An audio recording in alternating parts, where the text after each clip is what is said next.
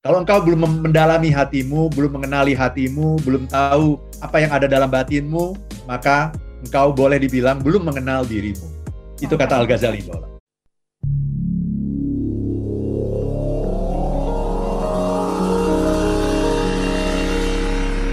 If you wanna be happy, be happy now. Be happy now. Be happy. Smart Happiness. Smart Happiness bagaimana merubah mindset, menumbuhkan skill, dan menciptakan tools yang dibutuhkan untuk mencapai bahagia. Bersama Arvan Pradiansa.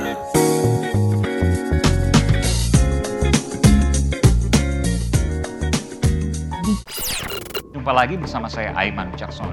Izinkan saya untuk berbagi cerita menarik dan berkesan selama penggarapan program Aiman Kompas TV yang belum pernah saya ceritakan sebelumnya. Eksklusif di podcast Aiman. Dipersembahkan oleh Medio by KG Media, siniar cerdas tanpa batas. Eksklusif di Spotify dan YouTube Trusty Official. Cara tentang kebahagiaan ya, buah pemikiran dari Al-Ghazali.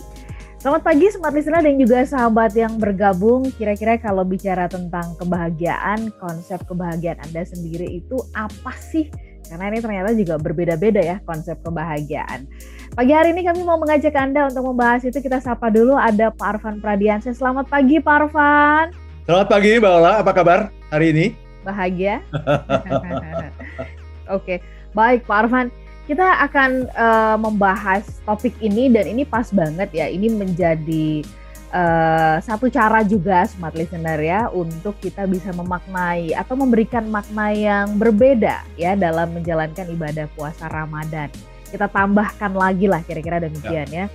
Karena pemikiran dari Al Ghazali ini bagus banget dibahas di mana-mana bahkan dijadikan bahan untuk tesis ya, skripsi dan sebagainya. Betul sekali, Pak ternyata bicara soal kebahagiaan sampai sejauh itu ya Pak Arfan ya. Betul sekali ya.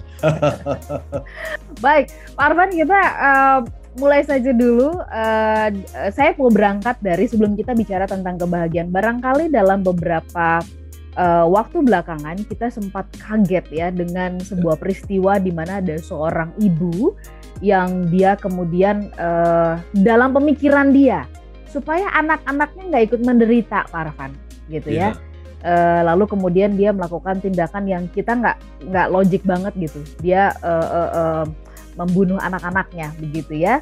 Yeah. Iya. uh, seorang ibu ini adalah seorang pekerja keras juga. Dia make up uh, mem, apa namanya make up pengantin begitu. Nah tetapi dalam pemikiran dia supaya anak-anaknya nggak menderita jadi bahagia begitu uh, ya sudah di, di, dibunuh saja begitu.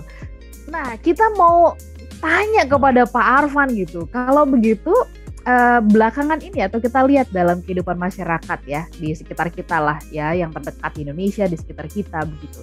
Apakah kita memang dalam ranah yang uh, bekejaran gitu untuk uh, mencari atau menemukan yang namanya bahagia itu Pak Arfan karena kita pernah bicara Pak Arfan pernah memberikan catatan bahwa bahagia itu tuh ya harus diputuskan begitu. Silakan Pak Arfan. Terima kasih banyak Mbak ya. Jadi uh, itu adalah pemahaman yang salah ya mengenai uh, happiness ya. Artinya orang yang sampai bunuh diri, apalagi membunuh anak-anaknya, itu sebetulnya sudah sampai kepada puncak unhappiness sebetulnya, hmm. puncak ketidakbahagiaan gitu. Dan ada sebuah pemahaman yang salah mengenai yang namanya happiness gitu bahwa. Hmm. Nah karena itu memang kita perlu luruskan ini ya, yang namanya happiness itu apa gitu ya. Dan uh, kalau biasanya kita uh, selalu merujuk ke barat ya. Saya selalu uh, menyampaikan di sini banyak tokoh ilmuwan uh, para pakar happiness gitu dari dunia barat. Pada pagi hari ini agak berbeda. Saya ingin kita melihat ke Timur Tengah nih. ya. Saya ingin kita melihat ada seorang uh, filsuf yang juga luar biasa ya, yang sangat dikagumi di dunia, baik di dunia Islam maupun di dunia barat ya dan pemikirannya banyak dirujuk di mana-mana. Seperti tadi Mbak Ola bilang juga dijadikan disertasi gitu, yang namanya Al Ghazali, Mbak Ola. Ya, hmm. jadi kita akan melihat ini ada sebuah konsep dari Al Ghazali yang dia sebut dengan istilah the alchemy of happiness. Hmm. Jadi kimia kebahagiaan gitu. Hmm. Nah, apa sih uh, yang namanya kimia? Kenapa sih Al Ghazali menggunakan istilah kimia kebahagiaan? Jadi kimia ini adalah istilah yang digunakan untuk menggambarkan sebuah proses mengubah sesuatu dari yang tidak berharga gitu menjadi emas atau perak gitu. Prosesnya itu adalah proses kimia itu yang namanya alkemi itu gitu. Nah, Al-Ghazali ini menggunakan istilah ini untuk menggambarkan mengenai proses perubahan manusia dari makhluk yang hina gitu dari hanya setetes air gitu menjadi makhluk yang mulia gitu. Ya, Nah, itulah yang namanya the alchemy of happiness. Bagaimana dari sesuatu yang tidak berharga menjadi sesuatu yang luar biasa, sesuatu yang indah, sesuatu yang mulia. Dengan kata lain, yang dibicarakan oleh Al-Ghazali sesungguhnya adalah bagaimana caranya kita bisa menyucikan diri kita dari perangai-perangai yang tercela, dari sifat-sifat kebinatangan gitu.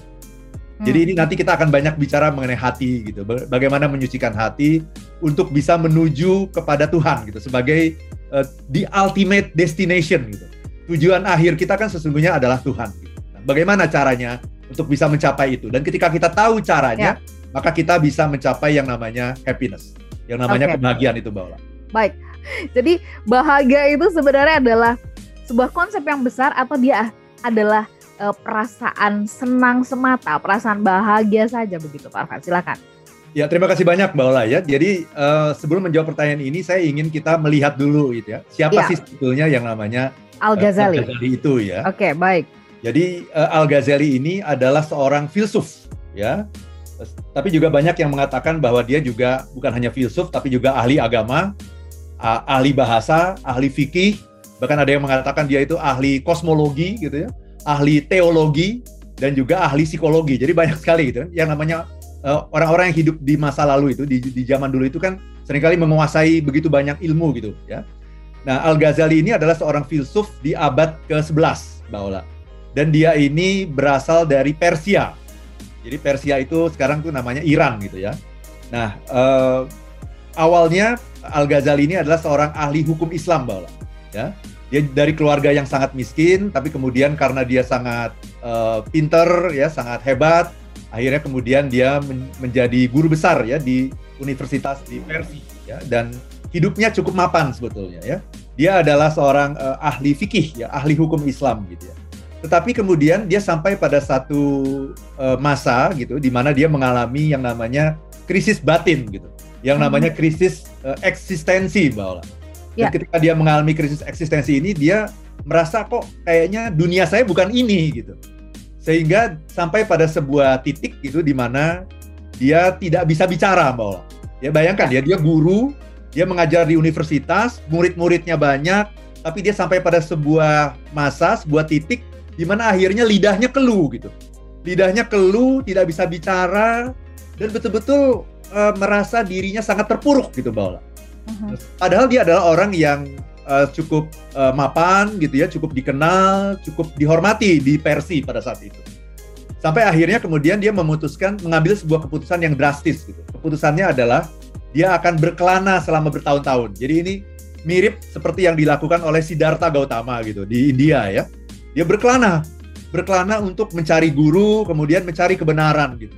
Ya, selama bertahun-tahun sampai akhirnya setelah beberapa tahun dia berkelana, dia pulang kembali ke rumah dan dia sudah menjadi seorang ahli tasawuf, Ola. Jadi ini sebuah lompatan yang sangat besar gitu. Orang yang belajar fikih kemudian lompat menjadi seorang sufi, menjadi seorang ahli tasawuf. Gitu.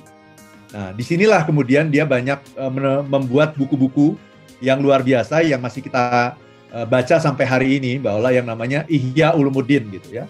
Ihya Ulumuddin ini adalah mengenai bagaimana cara menyucikan jiwa dari berbagai penyakit hati. Nah itu, itu kan bahasannya kaum sufi itu ya. Bagaimana menyucikan jiwa dari eh, berbagai penyakit hati yang berbahaya.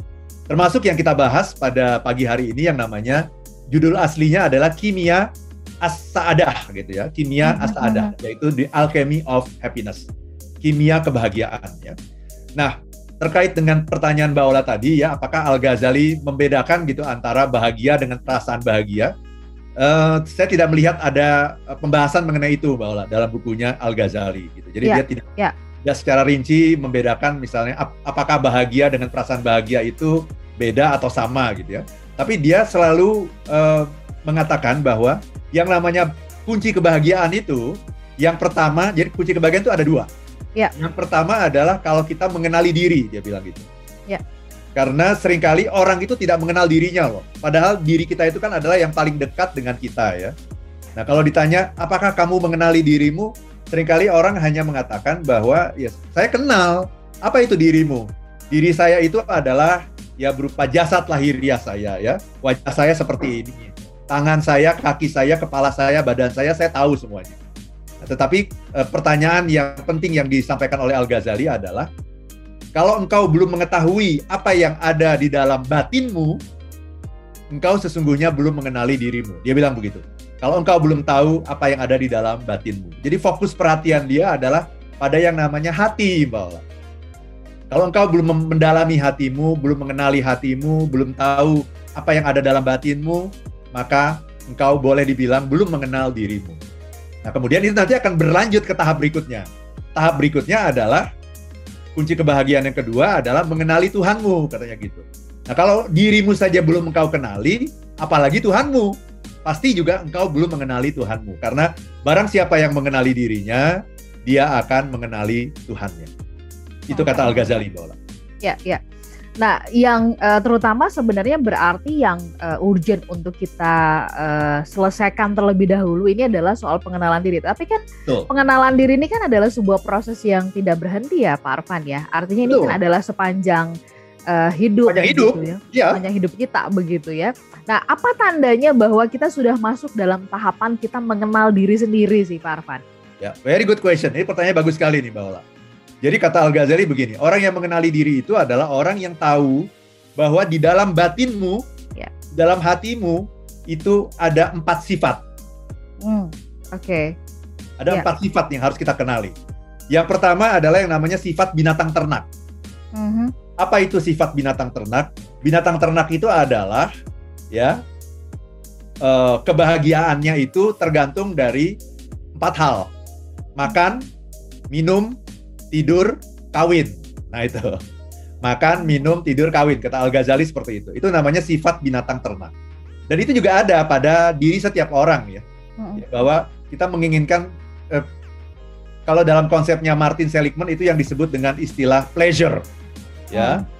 Uh, istilah apa namanya kesenangan, kenikmatan. Nah, itu kalau dalam istilahnya Al Ghazali itu yang namanya sifat binatang ternak gitu. Apa itu? Kita membutuhkan makan, minum, tidur, kawin. Nah, itu itu kebahagiaan kita tergantung dari hal-hal itu. Mm-hmm. Itu mhm. namanya binatang ternak. Nah, yang kedua, sifat yang harus kita pahami yang juga ada dalam diri kita, Mbak Ola, mm-hmm. adalah sifat binatang buas. Eh. Nah, ini ya. nih, ya.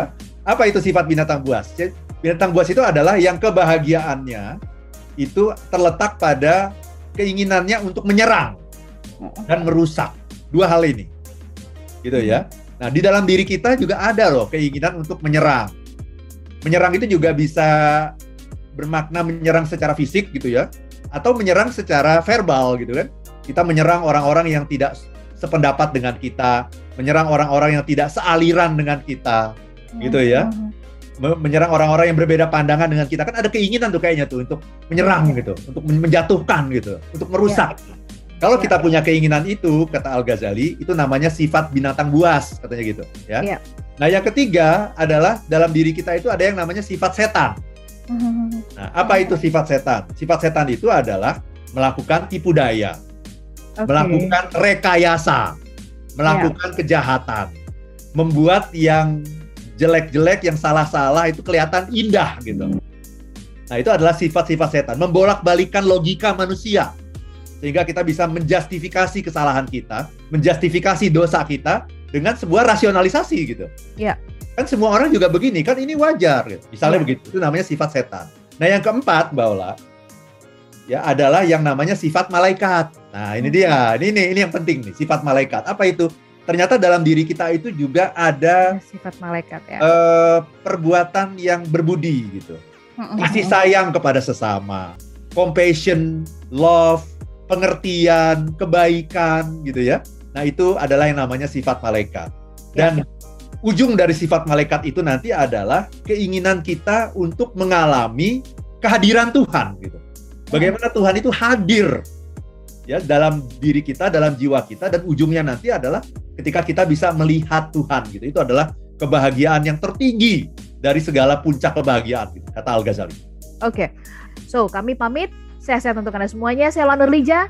Dan saya Arfan Pradiansyah. If you If you wanna wanna be happy, be happy. be happy. No. Demikian Smart Happiness bersama Arfan Pradiansa, penulis buku bestseller Life is Beautiful dan The Seven Laws of Happiness.